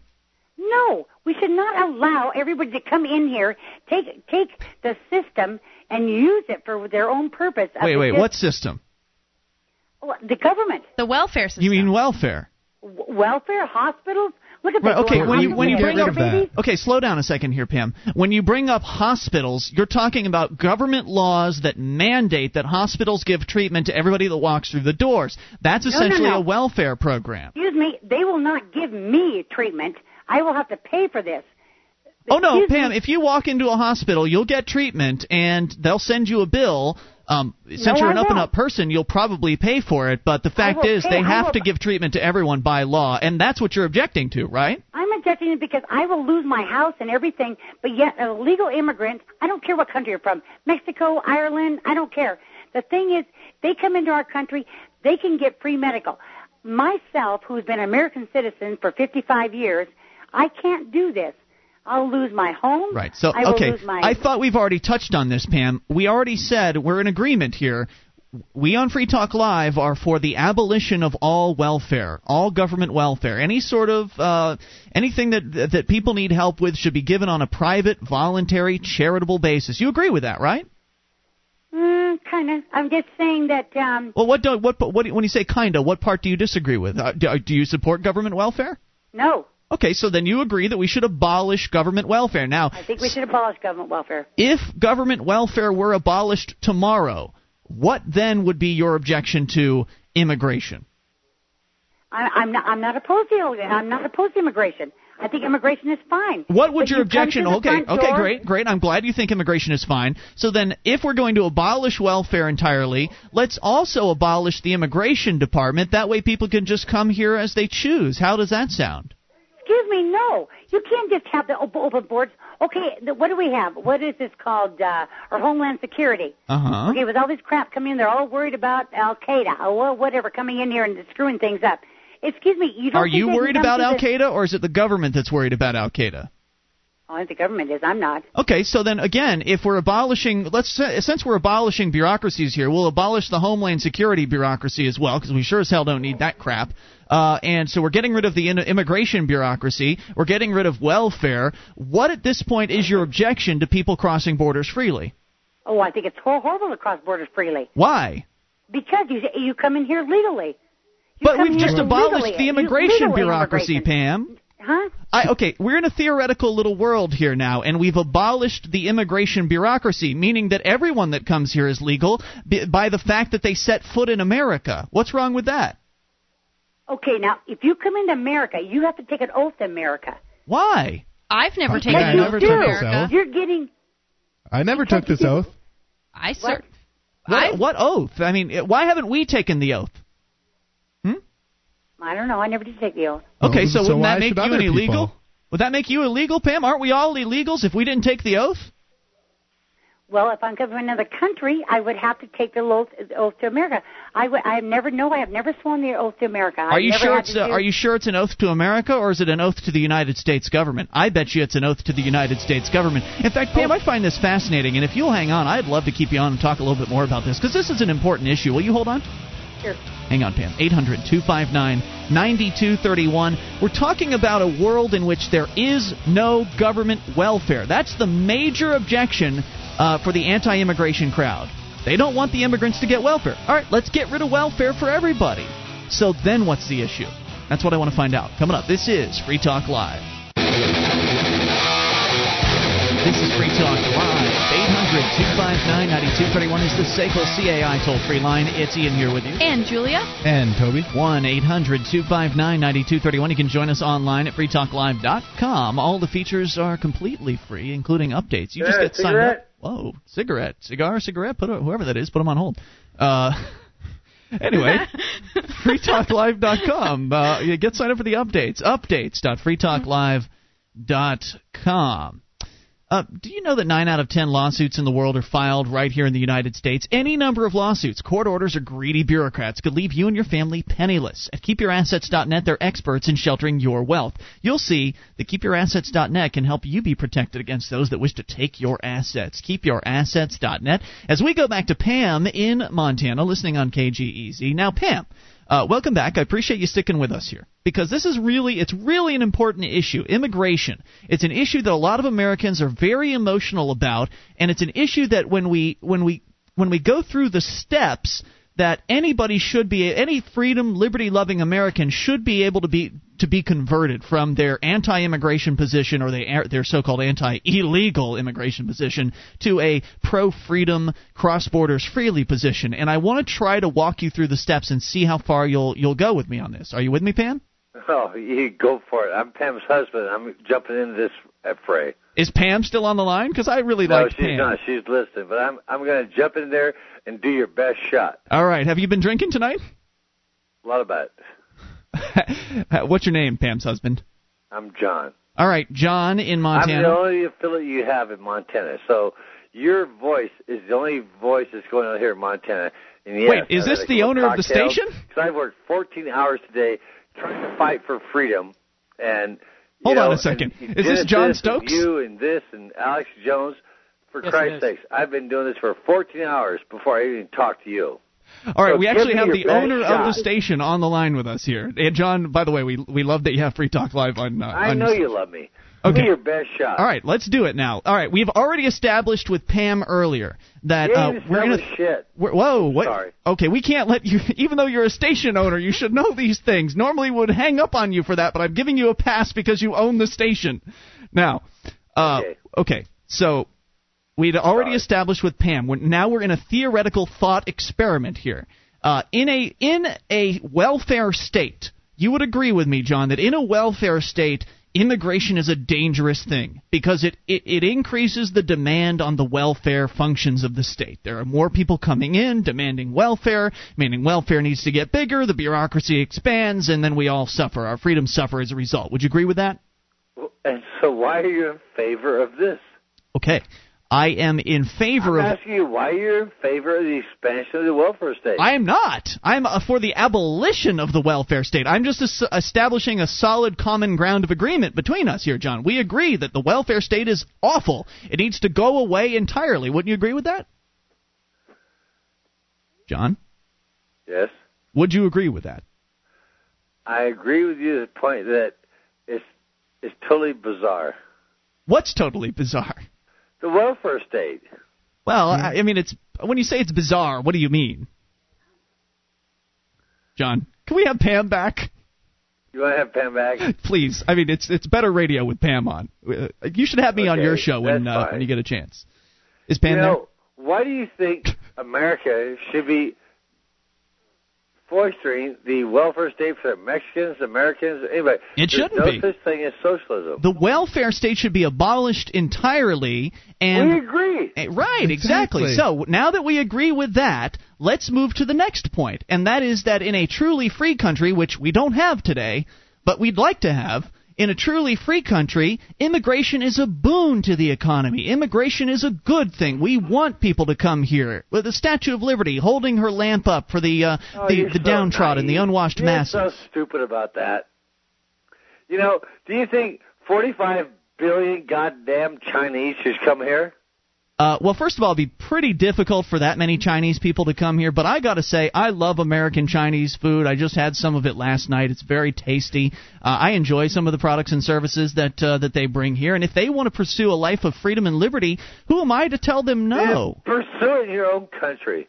Don't pursue it in our country. I would love to. It's not my country. I think it'd be great if people would be inspired by liberty and pursue that in their own countries. However, if we don't have a shining beacon of liberty to show the rest of the world here in America, then that'll never happen in the rest of the countries around the world. So we need to have the freest. What are the shining beacon of liberty? What are we showing them? The new Federal Reserve, the new world order. You know, come and join our side. And be a slave to the freaking, fiat currency? Are you crazy? No, John, we agree on these issues. I want to get rid of fiat currency. What? I want to abolish the Federal Reserve. I don't like those things. I don't like them any more than you do. I want to get the government. I'd like the federal government to go away entirely, as a matter of fact. I have no use for it. Why should we have everybody in the world who wants to come here to come here? Because that's what freedom's all about, John. See, here's the trick. The catch-22 to freedom. No. Here's the thing back to you. Do we want 4 billion people, 3 billion people to come here because you and I and Free Talk Live want to be free? Logistically, yeah, of course we do. Logistically, that's not even possible, and you know it. You know that many people can't possibly come here, but even if they were, even if that amount of people were to come here over 100 or 200 years or something like that, then the marketplace would scale up and it would provide the necessary resources to have those people in this land. I mean, you live in Montana, John. You know the open spaces that are in this country. There's a lot of open space. Only 97%, I think 96 or 97% of this country is completely unurbanized. It's just wide open space, ready to be developed. And so if people in search of freedom want to come here, then they should be able to. And what I was going to say was the catch-22 to freedom is you can only hold on, John. I want to get this out there, and then I'll let you respond. The catch-22 to freedom is that you must grant as much freedom to everyone else as you want for yourself. So if you truly want to be a free man, then you must allow everyone else to be as free as you would like to be. I am free as an American. Why is the Southwest being taken over? Is the Southwest being taken over? I don't know what you mean by that. Hello? I mean, it's like the invasion has begun. Section 4, Article 4 of the United States Constitution says stop the invasion. We protect every state from invasion. Okay. We're being invaded. Well, first of all, it's not a military force. 50 million illegals in this country. 50 million. Now, what do we do with them? And all those people are out there working. They're not 50 million people on welfare. Yeah. Those people are out there in fields. They're working hard. They're bringing fruit to the table. They're picking watermelons. They're picking fruit off the trees, and they're bringing them to the grocery store so you and I can buy them for pennies on the dollar. It's not a bad thing that immigrants are coming here. The real issue and the real threat here, John, is from the government. The government's the threat to your freedom, not some Mexican guy that wants to make a better life for himself. Let's focus on the real issue, and is the size and the strength. On the real issue. Why do we care if they're picking fruit or doing everything what you want to have done in New Hampshire? Why do we care in Montana what's going on in New Hampshire? I don't care. That is exactly why we need to abolish the federal government. That way Montana can set its own rules. New Hampshire can set its own rules. You guys could close off the border to Montana if you wanted to, and I could open up the border here in New Hampshire, and we could all have what we want. And, John, thank you for the call. We appreciate it. I hope you'll have me on your show sometime, and we'll discuss this maybe after you haven't been drinking all night. 800-259-9231. This is Free Talk Live. Our archives, website, and podcast will continue to stay free, but if you think other people deserve to hear this show, consider becoming a Free Talk Live amplifier for just $3 a month at amp.freetalklive.com. Help free some minds. Visit amp.freetalklive.com.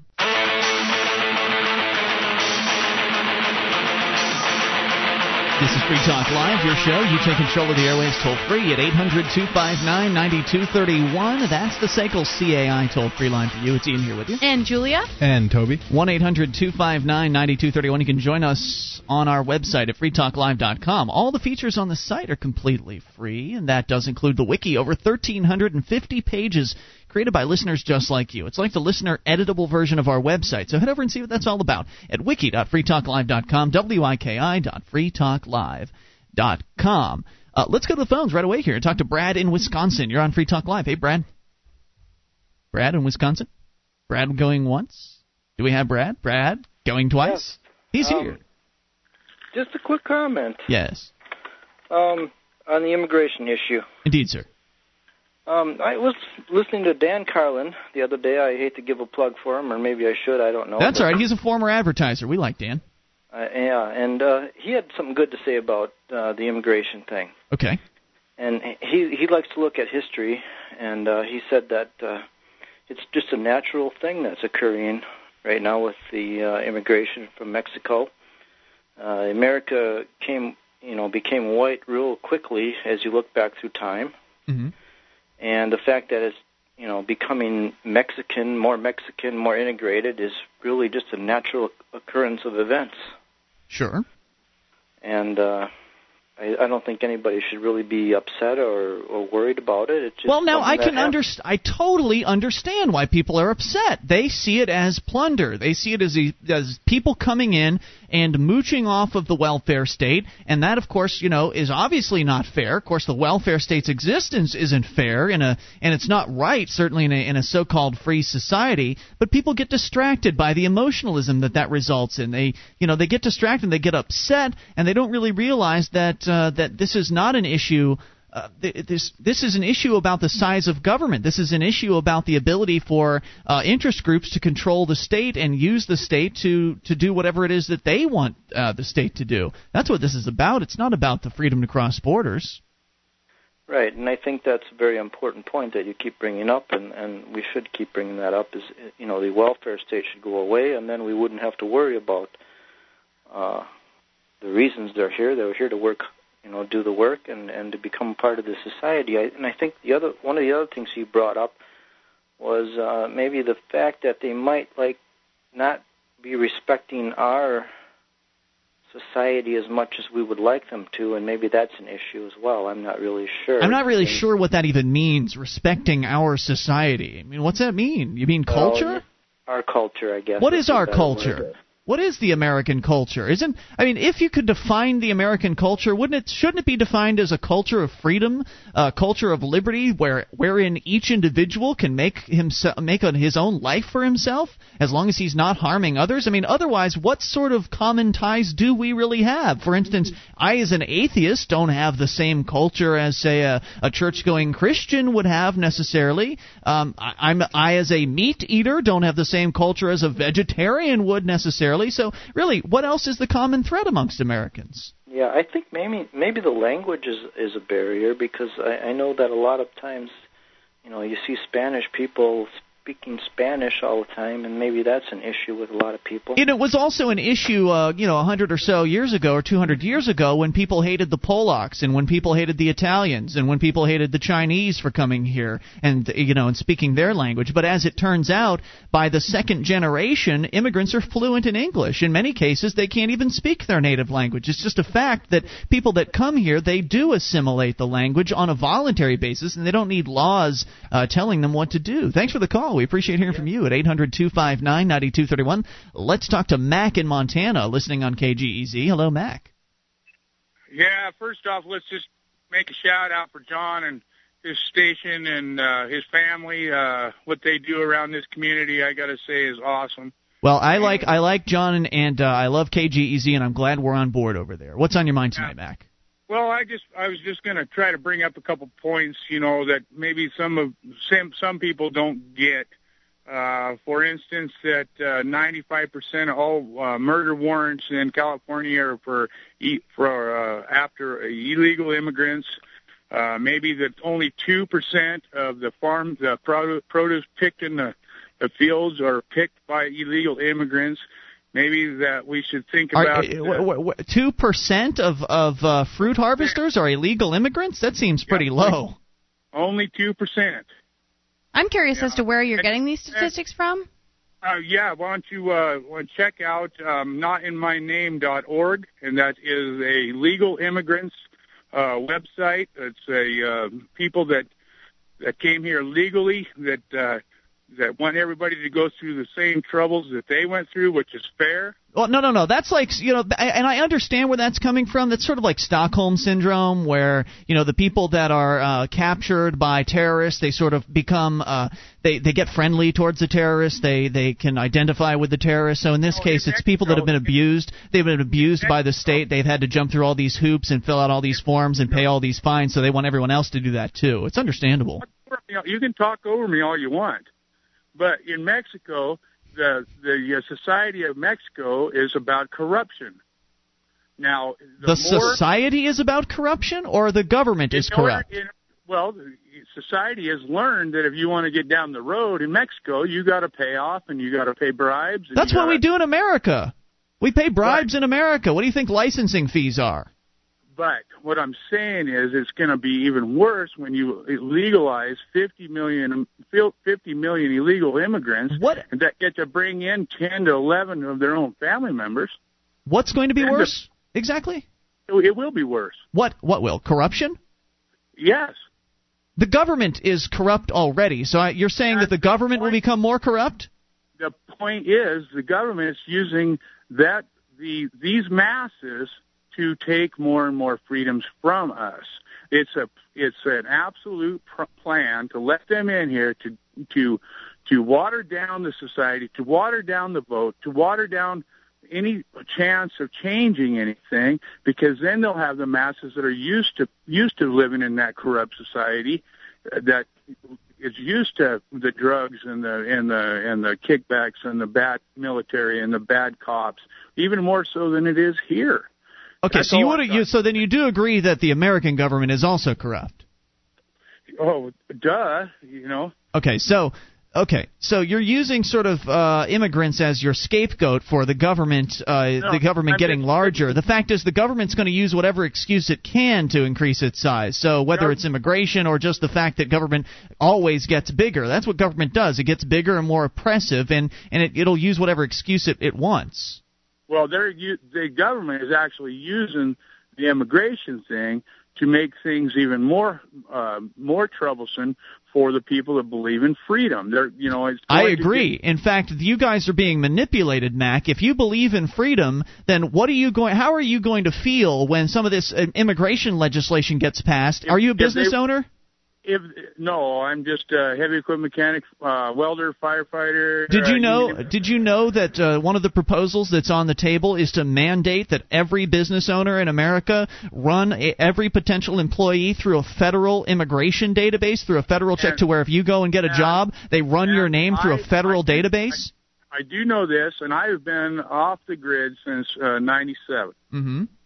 So I have refused everything. I live a total cash life. I will not,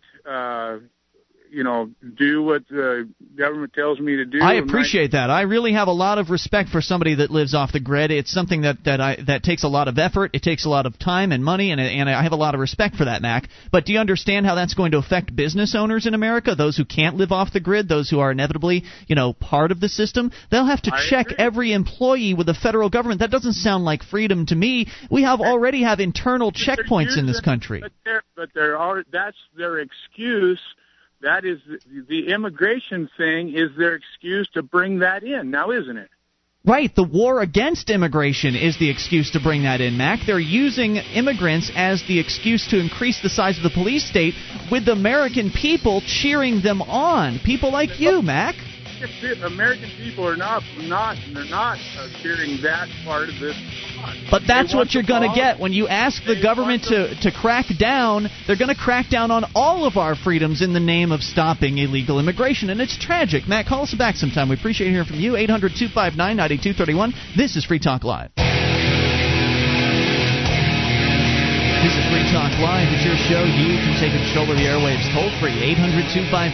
800-259-9231. Only moments remain. Maybe enough time for your call because the phones are pretty loaded. It's Ian here with you. And Julia. And Toby. Join us online, freetalklive.com. You like the show, you want to help support us, and you should become a Free Talk Live amplifier, as over 380 of our listeners have decided to do. For as little as $3 a month, it'll help spread the message of freedom and liberty as far and as wide as possible. Plus, you get some perks like access to the AMP-only call-in lines, forum, and chat room. All of the details are there at amp.freetalklive.com. Great way to help the show get the message of freedom out there. That's amp.freetalklive.com. Now, we've been talking about immigration throughout most of the entire hour with a variety of different callers, and I just wanted to recap one important thought. And I don't know if I don't know if I was communicating this to Mac effectively enough towards the end of his call. We were talking about how those who are in support of legal immigration, they are anti-illegal immigration. They want to crack down on so-called illegal immigrants. They are also people like Mac who would describe themselves as small government people. Exactly. They're people who believe in freedom. But on this one issue, they support government intervention.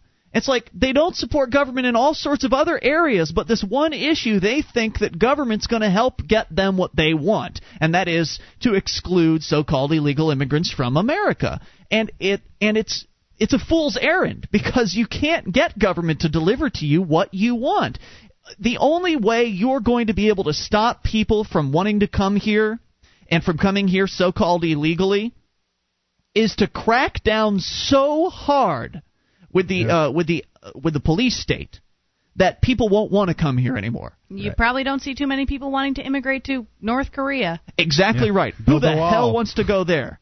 Right? It's just such an emotional argument for people. It's difficult when you're talking to people about it to get your point across that this is going to involve the police state. If you want to get all the illegal immigrants out here, well, welcome to the police state. Welcome to building a wall that'll keep people out in just as much as it'll keep people out. Which actually it won't really keep anybody out, because they're pretty simple to get through. And where are the conspiracy theorists on this one? I mean, it's obvious what'll happen. You build that wall, as you say, it'll keep us out, or it'll keep us in as much as it keeps the immigrants out, which, by the way, we've seen evidence that it doesn't keep the immigrants out very effectively, the wall, even though it'll cost billions of dollars. I recommend watching Penn and Teller's BS from this season on the immigration issue. Excellent episode.